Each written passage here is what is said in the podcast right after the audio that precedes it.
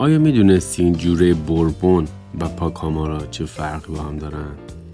تو آخرین اپیزود با ما بشین.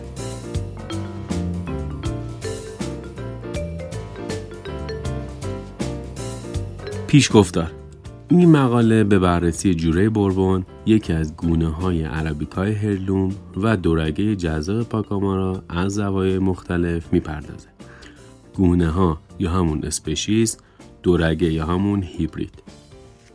توی این مطلب با مشخصات گیاه شناسی، آموزه هایی در رابطه با کشت و تطبیق تفاوت ها و شباهت ها در رابطه با نمایه طعمی فنجون قهوه متناسب با سرعت رشد صنعت قهوه تخصصی صحبت خواهیم کرد.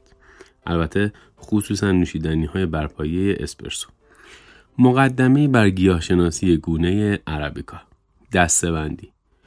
تمرکز بر خصوصیات یک یا چند جوره اصلی عربیکا ضروریه تا بتونیم اون را با انواع جهش یافته‌اش مقایسه کنیم. توی گیاه عربیکا جوره تیپیکا به عنوان طرح و الگو انتخاب شد. توی مقایسه جوره تیپیکا با نمونه‌های اتیوپیایی مشخص شد این جوره به علت مقاومت بیشتر و شاخصه‌های محصولاتش کشت میشه. کلمه جوره یا همون وریتی و معادل اون یعنی رقم یا همون کالتیوار مانند سایر گیاهان به منظور تفکیک تفاوت‌ها به دو دلیل برای گیاهان قهوه به کار برده شده. جهش‌ها میوتیشنز از تغییرات کم و بیش ناگهانی مثل انحراف مشخص توی ارتفاع یا شکل برگ‌ها و غیره با این عنوان یاد میشه. گیاهان جهش یافته از نسل گیاهان طبیعی بوده و تا زمانی که نوع جدیدی رو پس از تکثیر از طریق دونه به وجود میارن جهش یافته محسوب میشن، مثل ماراگوجیپ، پاکاس، کاتورا و یه سری چیزای دیگه. دورگه ها یا همون هیبریدز حاصل پیوندهای طبیعی یا مصنوعی بین جوره ها یا گونه ها هستن. هنگامی که این گیاهان از طریق دونه تکثیر میشن، نوع جدید از گیاهی که به وجود میارن و نمیتونن به طور کامل حفظ کنن و وجود تفاوت و تبعیض توی شاخه هاشون امری عادی محسوب میشه. دو گونه که شامل این موضوع میشن عبارتن از دورگه درون سرده‌ای، دورگه میان سرده‌ای. دورگه درون سرده‌ای میان گونه های یکسان اتفاق میفته. موندو نوو دورگه‌ای طبیعی که حاصل پیوند بین سوماترا و بوربونه. پاکامارا دورگه‌ای مصنوعی که حاصل پیوند بین پاکاس و ماراگوجیپ. دورگه میان سرده‌ای نتیجه پیوند بین گونه‌های مختلفه. کاویساری که حاصل پیوند عربیکا و لیبریکا، یا دورگه تیمور یا تیمور هیبرید که حاصل پیوند طبیعی بین کافئا عربیکا و کافئا کنفورا. در بین گونه‌های کافئا عربیکا به علت مقادیر زیاد گرده‌افشانی خود به خودی دورگه‌های طبیعی کمیابن، بین هشتاد و پنج تا نود و پنج درصد، در حالی که بیشتر مزارع کافئا کانفورا و کافئا لیبریکا دورگه هستند. برخی از جوره‌های قهوه هم حاصل انتخاب مداوم گیاهانی خاص از بین جوره‌ای خاصن. به عنوان مثال پلاما هیدالگو که از نسل تیپیکا و توی مکزیک به دست اومده. یکی از فعالیت‌های طولانی مدت و مفصلی که توی این منطقه انجام می‌گیره با نام بهبود انتخاب مداوم شناخته میشه که توی کشور السالوادور به روی جوره بوربون صورت گرفت و نتیجه اون جوره تکیسیک، کلمه تکیسیک برگرفته از زبان بومی ناحوات هستش. تکیت به معنی کار و ایسیک توی زبان اسپانی به معنی مؤسسه تحقیقاتی قهوه السالوادوره که در نهایت کار مؤسسه تحقیقاتی قهوه السالوادور معنا میشه. کار انتخاب و گزینش اون توی سال هزار و نهصد و چهل و نه آغاز و توی سال هزار و نهصد و هفتاد و هفت ارائه گردید. این جوره نتیجه طبیعی انتخاب بر اساس ارزیابی‌های رخنمود و باردهی محصول بوده و همچنین با عنوان بوربون مجورادو یا بوربون ارتقا یافته شناخته می شود.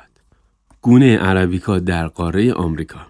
گیاه کافئا عربیکا خودرو توی اتیوپی قدیم کشف شد و بین سالهای پانصد و پنجاه و هفت و هشتصد و پنجاه توسط قبایل آفریقایی و صوفیان به عربستان برده شد.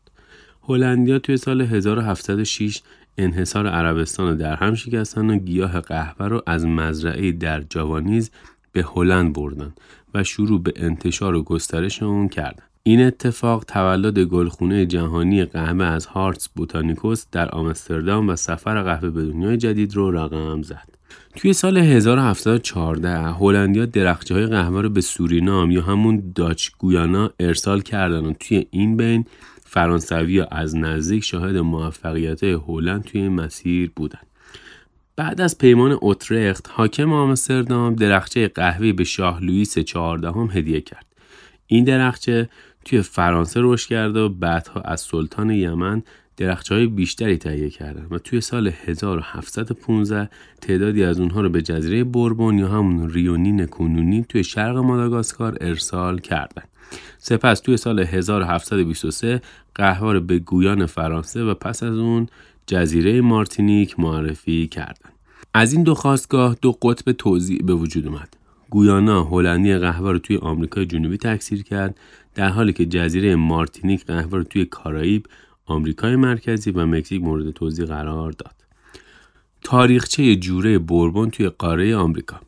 قهوه‌هایی از کشور یمن موجب تولد قدیمی‌ترین جوره‌های شناخته شده در آمریکا شدند. گیاه کافه عربیکا از جوره عربیکا مشهور با نام تیپیکا، پایه ژنتیکی اولین مزارع قهوه در آمریکا و آسیا، و گیاه کافه عربیکا از جوره بوربون که از جزیره بوربون تکثیر شده است. به عقیده گیاهشناسان جوره بوربون نسلی جهش یافته به صورت طبیعی از انواع گیاهان عربیکای یمن و اتیوپی هستش که بعدها به جزیره ریونین آورده شده.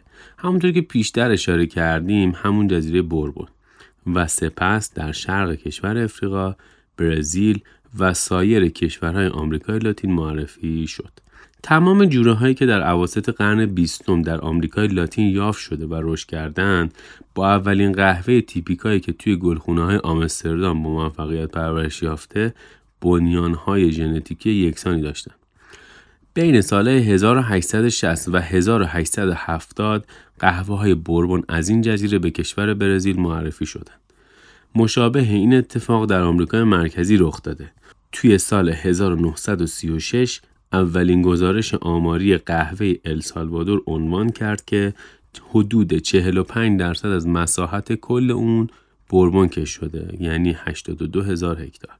توی قرن نوزدهم تا دهه چهل اکثر مزارع قهوه در امریکا جوره تیپیکا کش می‌کردن و سپس به ترتیب به مقادیر کمتر بوربون، ماراگوجیپه و غیره.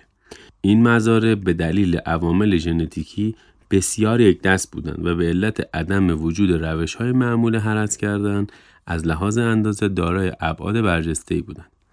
توی اون زمان متخصصان قهوه در آمریکای مرکزی شروع به گزینش درختان پربارتر با هدف ارتقای سلامت و تولید اونها کردند. توی سال هزار و نهصد و سی برنامه گزینشی بر روی مزارع بوربون توی کشور برزیل آغاز شد. بهترین سری‌های این گزینش پربارتر از جوره تیپیکا بودند. بوربون آمارلو یا بوربون زرد که حدود چهل درصد بیشتر از بوربون ورملو یا بوربون قرمز محصول تولید میکرد. در گواتمالا گزینش پی در پی از میان جوره ها نتیجه موفقیت آمیز داشت و جوره جدید با نام بوربون چوکالا به وجود آورد. جهش طبیعی بوربون، جوره های جدید و شیوه های جدید رشد. در سال هزار و نهصد و سی و پنج توی کشور برزیل و توی مزرعه‌ای که جوره بوربون کشت میشد، درختی با ابعاد کوچکتر کشف شد که به اون کاتور یا همون کاتورا میگفتن.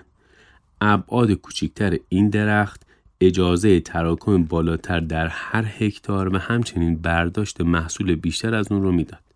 با ظهور فناوری‌های تولید قهوه در نور مستقیم خورشید توی دهه شصت و هفتاد در کشورهای کاستاریکا و کلمبیا تراکم زمین‌ها افزایش یافت.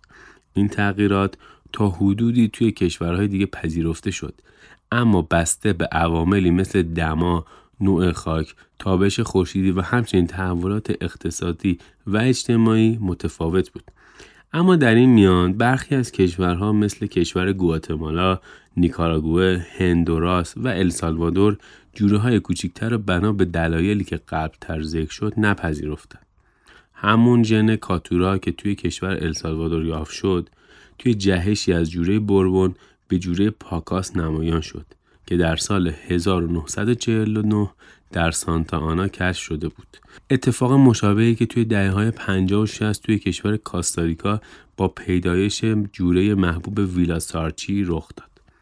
در میان دهه هفتاد و اوایل دهه هشتاد تحقیقات عمومی بر روی جوره‌های جدید نتیجه داد و تکنیک‌های جدیدی پدید اومد که پرورش دهندگان را مجاب به جایگزینی با سنن قدیمی کرد. متداول‌ترین اون پیوند کاتیمور بود. پیوندی بین کاتورا و تیمور که در کشور پرتغال توسعه یافت. معرفی این جوره در آمریکای مرکزی مصادف با گسترش زنگبرگ قهوه بود، چرا که این گونه مدعی مقاومت در برابر بیماری‌های قارچی بود. بعد از اون تقریباً تمام مراکز تحقیقاتی توی آمریکا نمونه‌ای از کالتیوار کاتیمور رو دریافت کردند. این نمونه زودتر از اون چه که پیشنهاد می‌شد گسترش یافت، چون به میزان کافی بر روی سازگاری اون با شرایط مختلف کشورهای دیگه آزمایش انجام نشده بود.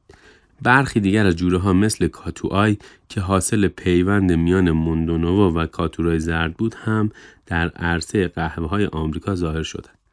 با وجود جوره های بسیاری که در قرن گذشته پدیدار شدند، برخی مزارع بوربون اصلی در آمریکای لاتین از مکزیک تا برزیل هنوز حفظ شدند. امروزه جوره های سنتی افتخار بسیاری از خواستگاه ها هستند و از سوی دیگر خریداران قهوه تخصصی دائما در حال جستجوی سراسر زنجیره قهوه به منظور یافتن محصولی مطمئن با مناسب ترین خصوصیات برای کسب و کارشون هستند. با استناد به تحقیقات، امریکای مرکزی، گواتمالا و السالوادور به طور گسترده منبع اصلی قهوه های جوره بوربون هستند. پروژه در رابطه با قهوه که در سالهای بین هزار و نهصد و نود و چهار و هزار و نهصد و نود و هفت توی السالوادور انجام شد، استانداردهای کیفیت رو ارتقا داد و بعدها با برچسبی به نام ایزالکو پریمیوم تکمیل شد. قهوه‌ای که این برچسب داره باید به میزان نود درصد از جوره بوربون تشکیل شده باشه. در سال دو هزار و پنج هم مهر گواهینامه صد درصد بوربون السالوادور توسط جمعیت قهوه تخصصی این کشور معرفی شد. در السالوادور تحقیقات پرباری در مبحث گزینش جوره ها با تمرکز بر جوره بوربون در طول سالهای متمادی صورت گرفت و با همراهی عوامل اجتماعی و اقتصادی توضیح میده که چرا مزارع قهوه بوربون همچنان هفتاد درصد از کل زمین‌های تحت زراعت رو پوشش میدن. در پژوهشی که محققان سه مجموعه در سال دو هزار و دو ارائه کردند، با استفاده از نشانگرهای مولکولی تایید کردند پایه ژنتیکی گونه بوربون که در قرن هجدهم گسترش یافت از هلند و فرانسه آغاز شده و سپس به جزیره بوربون انتقال یافته است.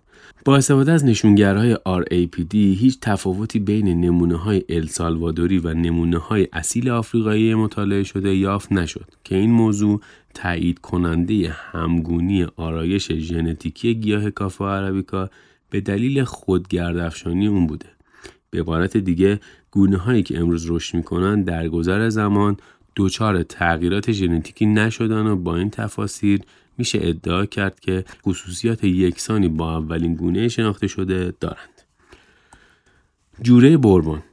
توصیف: درخت قهوه بوربون گیاهی قد بلند با شاخه‌های بلند، فاصله میانگره‌ای زیاد با ساختاری باز و گیلاس‌های قرمز پررنگ میباشد.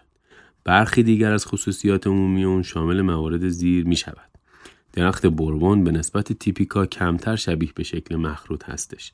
شاخه های ثانویه بیشتری نسبت به تیپیکا داره. شاخه های جانبی زوایای تندتری دارند. شاخ و برگ های جدید عمدتاً به رنگ سبز هستند. برگ های پهن‌تر از تیپیکا و لبه های مواج‌تری دارند. دانه ها کمی کوچکتر و کوتاهتر هستند. طول نود و پنج صدم سانتی متر، عرض هفت دهم سانتی متر، ضخامت سی و شش صدم سانتی متر. روش‌های سنتی: روش‌های سنتی به طور قابل توجهی توی کشورهای مختلف متفاوتند و تحت تأثیر متغیرهای بسیاری شامل ارتفاع، برجسته‌نگاری زمین و گزینش جوره‌ها از میان سایر جوره‌ها قرار می‌گیرند. جوره بوربون یکی از انواع سنتیه که با روش‌های دیگر هم سازگاری نشون داده. در ادامه به برخی از مهمترین این روش‌ها می‌پردازیم. هرس کردن درخت قهوه. دلایل اهمیت هرس کردن در درخت قهوه. کمک به بازسازی نواحی قابل رویش و افزایش توانایی تولید. افزایش توزیع نور و گردش هوا اطراف درخت قهوه. مزارع قهوه پس از چهار یا پنج سری کشت و برداشت محصول به تدریج ظرفیت تولید خود را از دست میدهند. انجام این عمل معمولاً پس از برداشت تا شروع فصل بارانی به مدت سه ماه انجام می شود. شاخه های جدید که پس از هرس کردن رشد می کنند با گذشت هجده ماه شروع به میوه دادن می کنند. انتخاب نوع و روش هرس کردن بسته به سن درخت، جوره و تراکم و ارتفاع درختان انجام می شود. روش تعدد ساقه. این روش از اولین سالهای رشد قابل انجامه که از طریق خم کردن ساقه اصلی و سپس خم کردن شاخه های جدید در حال ظهور تا زمانی که درخت به ساختار توده‌ای متراکمی دست یابد و به دنبال اون با هرس کردن شاخه های فرعی بالای درخت و خم کردن ساقه ها ادامه می‌یابد. جوره بوربون کاملاً برای این روش هرس کردن مناسبه، چرا که ساقه های بسیار منطفی داره. به علاوه به دلیل عمر زیاد و توانایی بالا در جوانه زدن، امکان چندین بار خم کردن شاخه ها فراهم بوده و مشاهده درختانی با سن بیش از هفتاد سال و تراکم شاخ و برگ و محصول زیاد رایجه. انشعابات متعدد عمودی. هنگامی که گیاه دو یا سه ساله است، ساقه اصلی خم شده است. انشعابات جدید عمودی جوانه میزنند و سه جوانه بهتر از میان آنها انتخاب می شود و بقیه هضم می شوند. قسمت بالای ساقه اصلی که پس از خم کردن دم خوانده می شود، هرس می شود. این عمل سه سال پس از خم کردن وقتی شاخه های فرعی جدید در باردهی کامل هستند انجام می شود و نگهداری از آن به صورت هرس سالانه بر اساس خصوصیات بصری صورت می گیرد. این روش برای جوره عربیکا بسیار مناسب است و معمولاً زمانی که کشاورز دستیابی به توده متراکمتری در نظر دارد انجام می‌گیرد. روش تنه زدن. تنه درخت با فاصله سی تا چهل سانتیمتر از سطح خاک قطع می‌شود. برش با زاویه کمی انجام می‌شود تا از انباشتگی آب جلوگیری کند. این روش برای مزارع متراکمتر به منظور فراهم آوردن رشد رویشی یک دست‌تر برای جوره‌هایی با قد کوتاه‌تر و متوسط و همچنین برای درختان بوربون کهنسالی که بعدها با روش‌های تعدد ساقه و تکثیر شاخه‌های عمودی مورد بهره‌برداری بهتری قرار می‌گیرند استفاده می‌شود.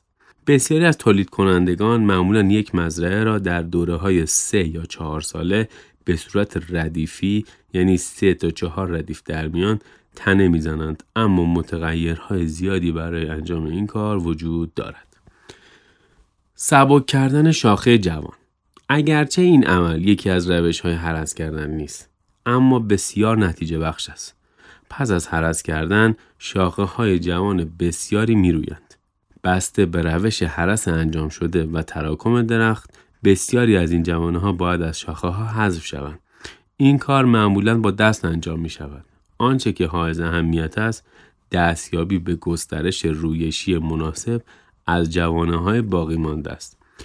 برخی گونه های کوتاه در رأس ساقه ها برای تحریک رشد در میانه و انتهای شاخه هرس می شوند. اگرچه اطلاعات کافی در رابطه با ارتباط روش های سنتی، یعنی کنترل علف های هرس، تراکم درخت، سبک کردن و هرس کردن و کیفیت کلی قهوه در دسترس نیست، اما مشاهده شده قهوه هایی که در شرایط مناسب و خوب رشد کنند ابعاد و طعم بهتری دارند.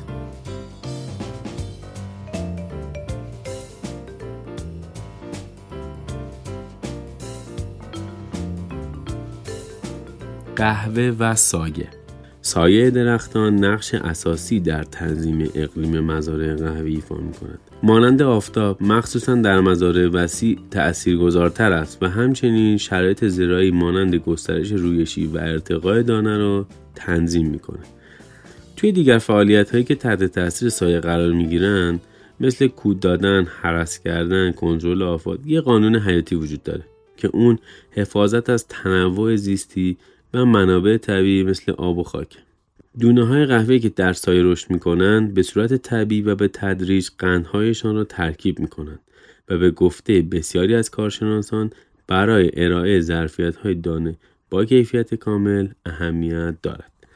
تراکم درختان سایه‌ساز در مناطق مختلف و بسته به ارتفاع از هفتاد درخت در هر هکتار، در مناطق مرتفع تا پنجاه و پنج درخت در هر هکتار و در مناطق کم ارتفاع متغیر است. معمولاً بین سه تا پنج سال برای داشتن درختی بالغ با سایه‌ای پایدار و مناسب زمان لازم است. هرس درختان سایه‌ساز با گذر زمان و رسیدن ساقه اصلی به ارتفاع دو یا چهار متر، درخت به تدریج به فرم چتر مانندی در می‌آید. هرس کردن به منظور نگهداری درختان با حذف شاخه‌های عمودی و شاخه‌هایی که بر سر شاخه‌های دیگر رشد می‌کنند انجام می‌شود. توی مناطق مرتفعی که به نور آفتاب در فصل بارانی نیاز داریم، روش هرس ساختاری از طریق خراشیدن برگ‌های درختان انجام می‌گیرد.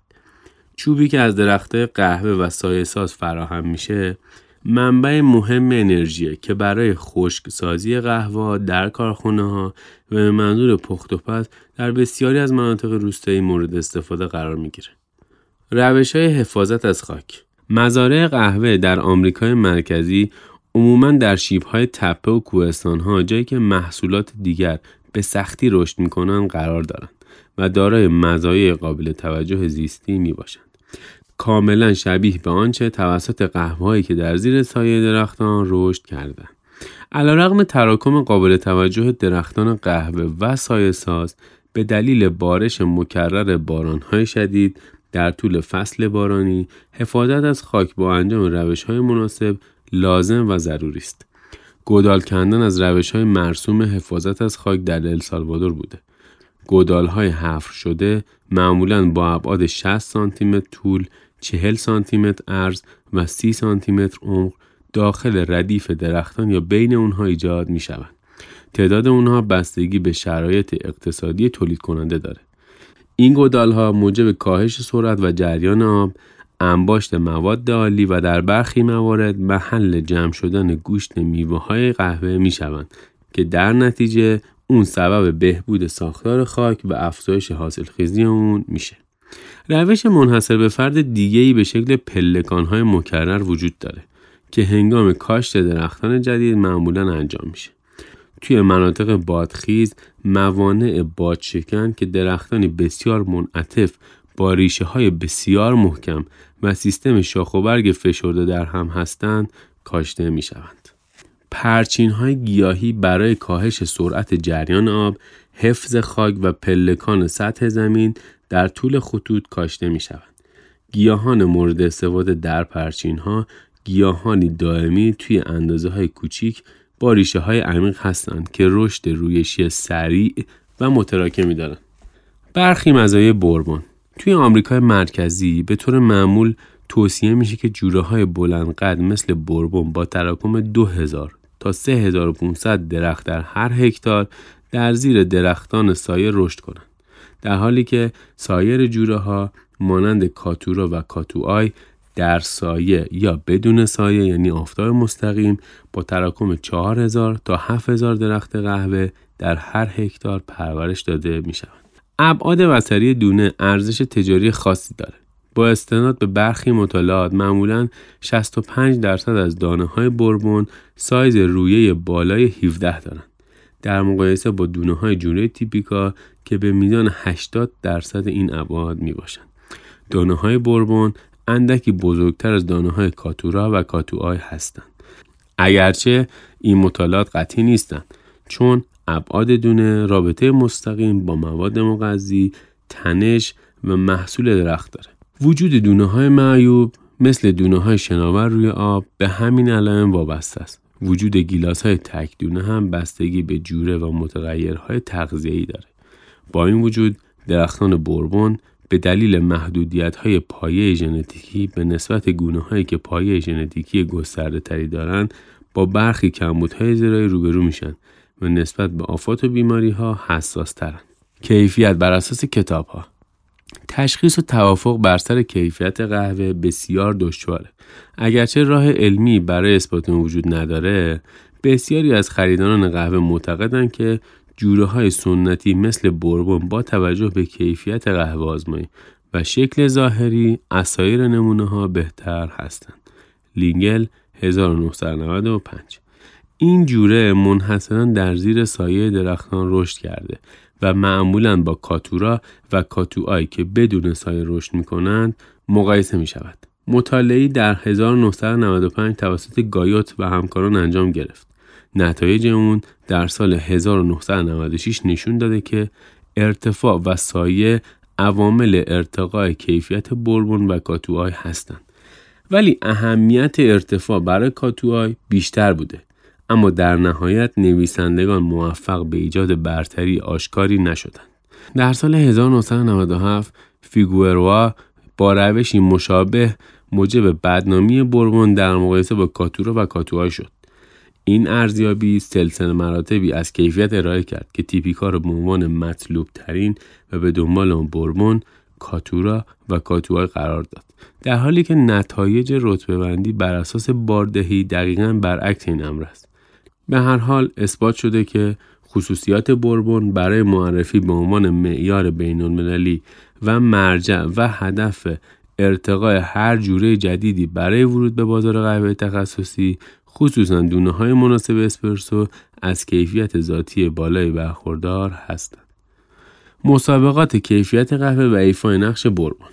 به گزارش وبسایت کاپ آف اکسلنس و داده‌های انجمن قهوه تخصصی برزیل، از سالهای هزار و نهصد و نود و نه تا دو هزار و پنج، صد و هشتاد و نه محصول از برزیل برنده جایزه سی او ای شدند که بیست و نه و شش دهم درصد از اونها از جوره بوربون بوده، شامل بوربون زرد یا قرمز. لازم به ذکر است با وجود اون که قهوه‌های بوربون کشور برزیل کمتر از یک درصد از کل تولیدات این کشور تشکیل میدهند، حدود یک سوم از برندگان مسابقه قهوه‌های بوربون بودند. همچنین لازم به اشاره است که در یک بازه زمانی ثابت هفده نمونه از سی و چهار نمونه، یعنی پنجاه درصد که امتیاز بالاتر از نود دریافت کردن، نیز از جوره بوربون بودند.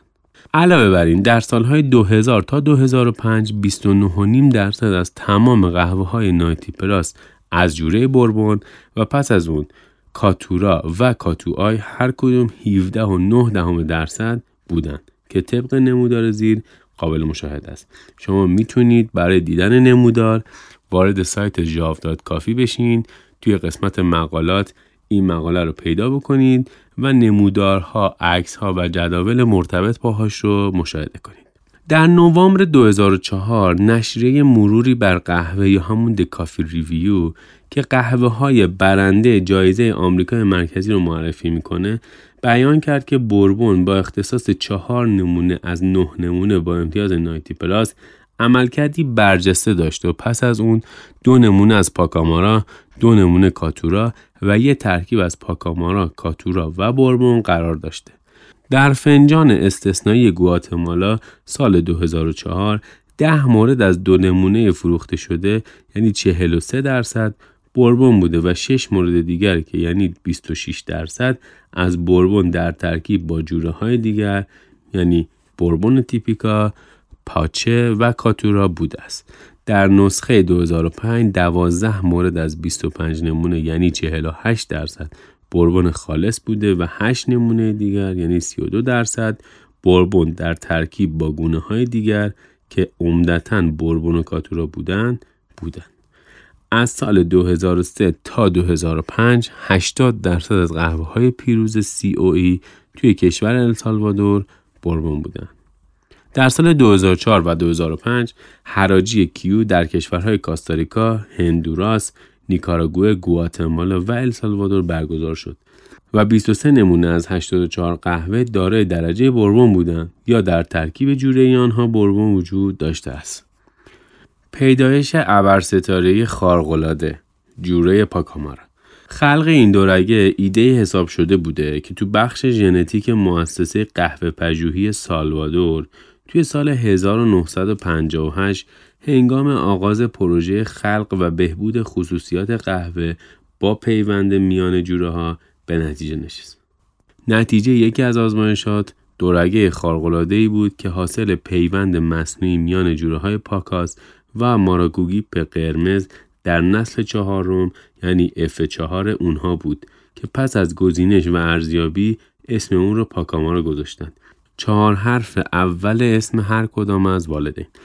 شکل دهی این دورگه میانگونه در تلاش برای ترکیب خصوصیات مثبت جوره پاکاس مانند اندازه کوتاه‌تر، فاصله میانگره کوتاه‌تر، باردهی بیشتر، سازگاری با شرایط محیطی و توانایی مقاومت اون در مقابل باد، آفتاب و کم آبی، سرزندگی و سبزی برگ‌های بزرگ و ابعاد بزرگتر دونه ماراگوگیپ به علاوه کیفیت طعمی بهتر اون بوده است. آشنایی با والدین. پاکاس یکی از جهش‌های طبیعی و خودجوش بوربون مشابه کاتورا در برزیل و ویلا سارچی در کاستاریکا است. این جوره در سال هزار و نهصد و چهل و نه در مزرعه سن رافائل در ایلاماتپک آتشفشان سانتا آنا متعلق به خانواده با اسم فامیل پاکاس کشف شد و به نام این خانواده نام گرفت. در آن زمان برخی از مردم فکر می‌کردند که پاکاس دورگه میان تیپیکا و سن رامون بوده، اما بعدها ثابت شد که حاصل جهش طبیعی بوده، چرا که نوادگان آن هیچ گونه تغییرات فنوتیپی نشون ندادند. ماراگوجیپ قرمز جهشی از تیپیکا بوده و همچنین به عنوان قول قهوه‌های عربیکا از آن یاد میشه. درختی بسیار بلند با برگ‌ها و گیلاس‌های بزرگ و در مجموع ساختاری باز و به هم ریخته، بازدهی تولیدی پایین با کیفیت طعمی قابل تأمل دارد. این جوره در سال هزار و هشتصد و هفتاد در استان ماراگوجیپ در باهیای برزیل پیدا شد. فرایندی طولانی اما همچنان سودمند.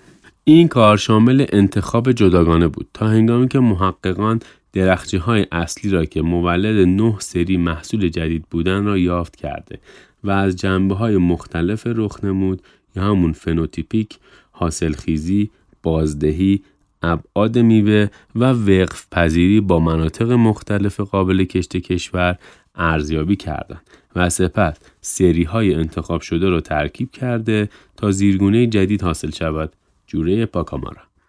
پس از سی سال ارزیابی نوادگان اون، آی اس آی سی آغاز به انتشار نسل پنجم یا همون اف پنج این دورگه خاص در میان تولید کنندگان کرد. با این حال مواردی یعنی حدود دوازده تا پانزده درصد وجود داره که به خصوصیات والد برمیگرده، قابل حل. اما این مشکل هم از طریق حذف موارد نامطلوب در مرحله گلخانه قابل حل. دلیل اصلی این اتفاق وجود ژن‌های غالب در هر دو والد شناخته شده. همانطور که در بالا اشاره شد، با ارزیابی این دورگه در خاستگاه‌های مختلف السالوادور در ارتفاعات بیشتر نتایج بهتری ارائه داده. با سنجش نتایج از ارتفاع نهصد تا هزار و پانصد متر بالاتر از سطح دریا، کیفیت‌های بهتر در ارتفاعات بالای هزار متر مشاهده شده. این گونه سازش خوبی در مقابل باد و روش هرس کردن تنه زدن دارد. در نتایج آماری شصت و هشت تا صد و هفده کیسه چهل و شش گرمی در هر هکتار محصول گزارش شده. نمودار زیر نقشه راه فرایند تولید پاکامارا در آی اس آی سی رو نشون میده. برای دیدن نمودار، جداول، عکس‌های مرتبط با هر مقاله لطفاً به سایت جاف دات کافی مراجعه کنید. توی قسمت مقالات مقاله رو پیدا بکنید و به صورت کامل مقاله رو مشاهده کنید.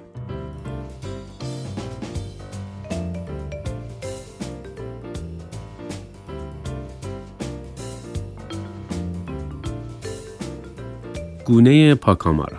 تعریف: درختی قد بلند با فواصل میانگرهی کوتاه، برگ‌های بزرگ و موجدار به رنگ سبز تیره.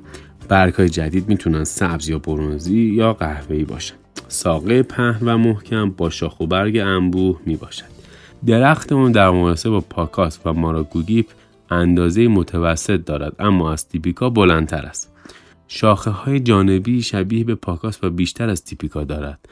در نیمه پایین شاخه های ثانویه بیشتری دارد. برگ های بزرگتر و پهنتر از تیپیکا با لبه های مواج تر دارد. گیلاس ها برجستگی کوچکی در قسمت انتهای میوه یا همون ناف میوه دارد. دانه های بزرگ و بیضی شکل دارد، بلندتر به جای پهنتر. طول یک ممیز سه صدم سانتی متر، عرض هفتاد و یک صدم سانتی متر، ضخامت سی و هفت صدم سانتی متر. ابعاد بیش از هفتاد درصد دونه ها نزدیک به ماراگوگیپ بسته به ارتفاع کشته. در کل تمامی دونه ها اندازه رویه بالای هفده داشته و نود درصد اندازه رویه بالای هجده دارند. دوازده درصد از گیلاس ها تک دونه بودند و بسیار مناسب برای قهوه‌های تخصصی با رتبه‌های بالا هستند. توصیه های برداشت و فرآوری: با گونه های دیگر ترکیب نشود. سایه و کوددهی، گوشت زدایی جداگانه، تنظیم برای دانه های بزرگتر، استفاده از گوشت زدای لاستیکی، تخمیر طبیعی، حذف مکانیکی موسیلاژ پیشنهاد نمی شود چون موجب شکستن دانه های بسیاری می شود. شست و شو در درجه تخمیر مناسب بسیار مهم می باشد، چرا که امکان ایجاد پسا تخمیر یا همون پست فرمنت به راحتی وجود داشته و میتونه موجب تخریب نمایه اسیدیته گشته و مزه های سرکه‌ای به وجود بیاره. خشک شدن کامل یا همون صد درصد در زیر آفتاب پاسیوها. با توجه به شرایط ارتفاع میشه از سایه کمک گرفت. در ارتفاعات بیشتر نیاز به سایه کمتر است و برعکس. هرس درختان قهوه باید با برنامه بر اساس بازدهی و به صورت گردشی باشد. روش‌های قومیتی: توی کشور السالوادور جوره پاکامارا توی سایه درختان پرورش پیدا میکنه و بجز روش هرس کردن، تعداد شاخه ها سایر روش هایی که برای گونه بوربون قابل اجرا بوده بر روی پاکامارا هم اجراییه. چگونگی برشته‌کاری پاکامارا به منظور قهوه آزمایی: دونه های پاکامارا به دلیل ابعاد بزرگتر دونه های اون که حدود صد درصد داره اندازه روی بالا هجده و وزن بالای دونه که متوسط دویست و پانزده هزارم گرم وزن دونه است، با وجود ساختار سلولی کمی نرم دونه های چگال هستند و اگر برشته‌کاری اون به درستی انجام نشه میتونه به راحتی روی عطر و طعم نهایی تأثیر بذاره.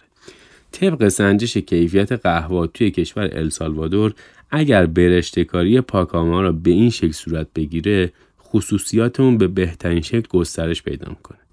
شروع با دمای صد و شصت تا صد و شصت و پنج درجه سانتیگراد، یعنی سیصد و بیست تا سیصد و سی درجه فارنهایت و افت دمای معمول بین نود و هشت تا صد درجه سانتیگراد، یعنی دویست و هشتاد و پنج تا دویست و نود و پنج درجه فارنهایت اتفاق افتاده و ادامه می‌یابد و بدین شکل وارد مرحله افزایش دما میشیم و پس از حدود شش دقیقه دونه ها دوچار تغییر رنگ میشن.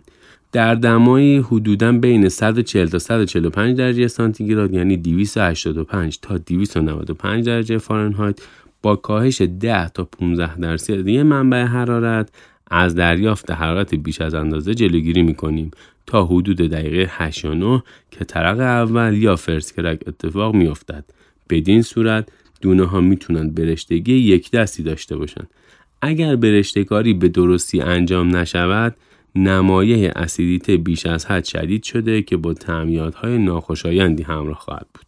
همزمان با ترق اول، دماسنج دمای در حدود صد و شصت تا صد و شصت و سه درجه سانتیگراد، یعنی بین سیصد و بیست تا سیصد و بیست و پنج درجه فارنهایت رو نشون خواهد داد.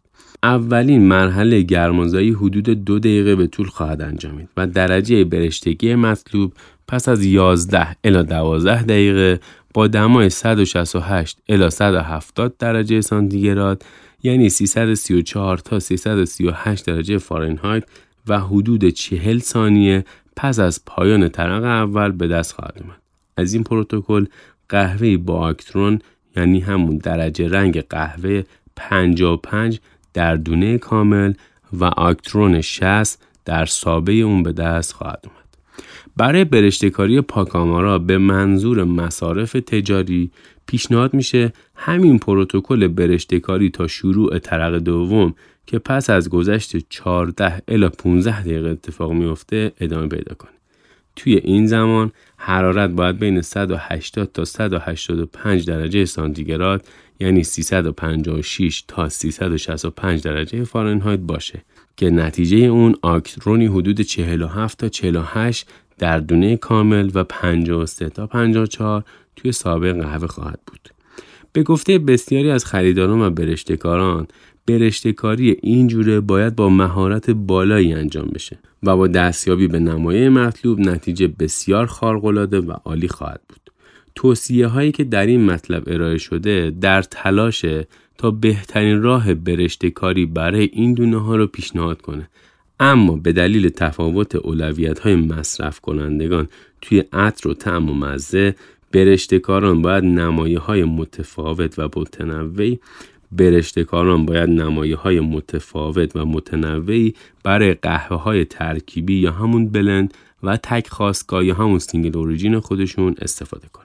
نمایه قهوه آزمایی اگرچه در این جوره برخی از خصوصیات معمول که در سایر قهوه‌های رشد کرده در ارتفاع هزار و صد تا هزار و دویست متر بالاتر از سطح دره وجود دارد مشاهده می‌شود، خصوصیاتی مثل رایحه و طعم گلی با رشد در ارتفاعات بیشتر تقویت شده و با شدت بالایی درک می شوند. همچنین شفافیت و ظرافت طعم‌ها تقویت شده و طعم‌های علفی و خشن یا همون راف ناپدید می شوند. رایحه و طعم گلی از خصوصیات بارز ابتدایی پاکامارا بوده که با سایر خصوصیات مثل طعم‌های شکلاتی که می تونه شیری، تلخ، شیرین باشه و طعم میوه مثل آلو، هلو، توت، سیب سبز و غیره و با پسمزه طولانی و ماندگار آجیلی و ادویه‌ای که معمولاً میخک و دارچینه و تنواری خامه‌ای آکنده تکمیل میشه. اون چه با پاکامارا تجربه خواهید کرد؟ پاکامارا عملاً در خارج از کشور السالوادور تا سالهای زیادی ناشناخته بود، اما به دلیل شهرت اون امروزه تا کشورهای مکزیک، نیکاراگوئه، هندوراس، گواتمالا و پرو گسترش یافته. در نیکاراگوئه پیوندی میان کاتورا و ماراگوجیپ به نام ماراکاتورا یا ماراکاتو شناخته شد، اما نه با فرآیند پیچیده‌ای که در السالوادور صورت گرفت. پاکامارای السالوادور همچنین برای سالهای طولانی در کشور آلمان به منظور ساخت دسر و شیرینی به دلیل دونه‌های درشت اون محبوبیت زیادی داشت. اطلاعاتی که ارائه شد به منظور بیان برخی دیدگاه‌ها و نکات مربوط به گونه‌های بوربون و پاکامارا در نظر گرفته شده که به تجربیات میدانی و نمایه‌های کیفی باز می‌گردد که اونها رو بسیار خاص و فریبنده نشون میده. هدف اثبات برتری گونه‌ای بر گونه دیگر و یا تلاش در مقایسه جوره‌های اصلی با دورگه‌ها نمی باشد. همونطور که آقای کنت دیویس اشاره کرده، شکی توی اون نیست که قهوه‌هایی از جوره‌های مختلف عطر و طعم متفاوتی دارند. حتی توی دونه‌های حاصل از درختانی که توی یک خاک و تحت شرایط یکسان رشد کردن، تفاوت فاحشی وجود داره. دونه‌های قهوه به دلیل اقلیم‌های بیشمار، روش‌های سنتی، جوره‌ها، کارخانه‌ها، روش‌های خشکسازی و ترکیبات بیشماری که در فرایند تولید درگیر اون هستند، تفاوت‌های گسترده‌ای دارند. ارزش واقعی قهوه نهفته است و آخرین داور کیفیت اون مصرف کننده‌ای که اونو می‌نوشه. منبع این مقاله جمع‌آوری و تألیف توسط انجمن قهوه السالوادور سال دو هزار و چهار. بررسی تفاوت جورهای بوربون و پاکامارا.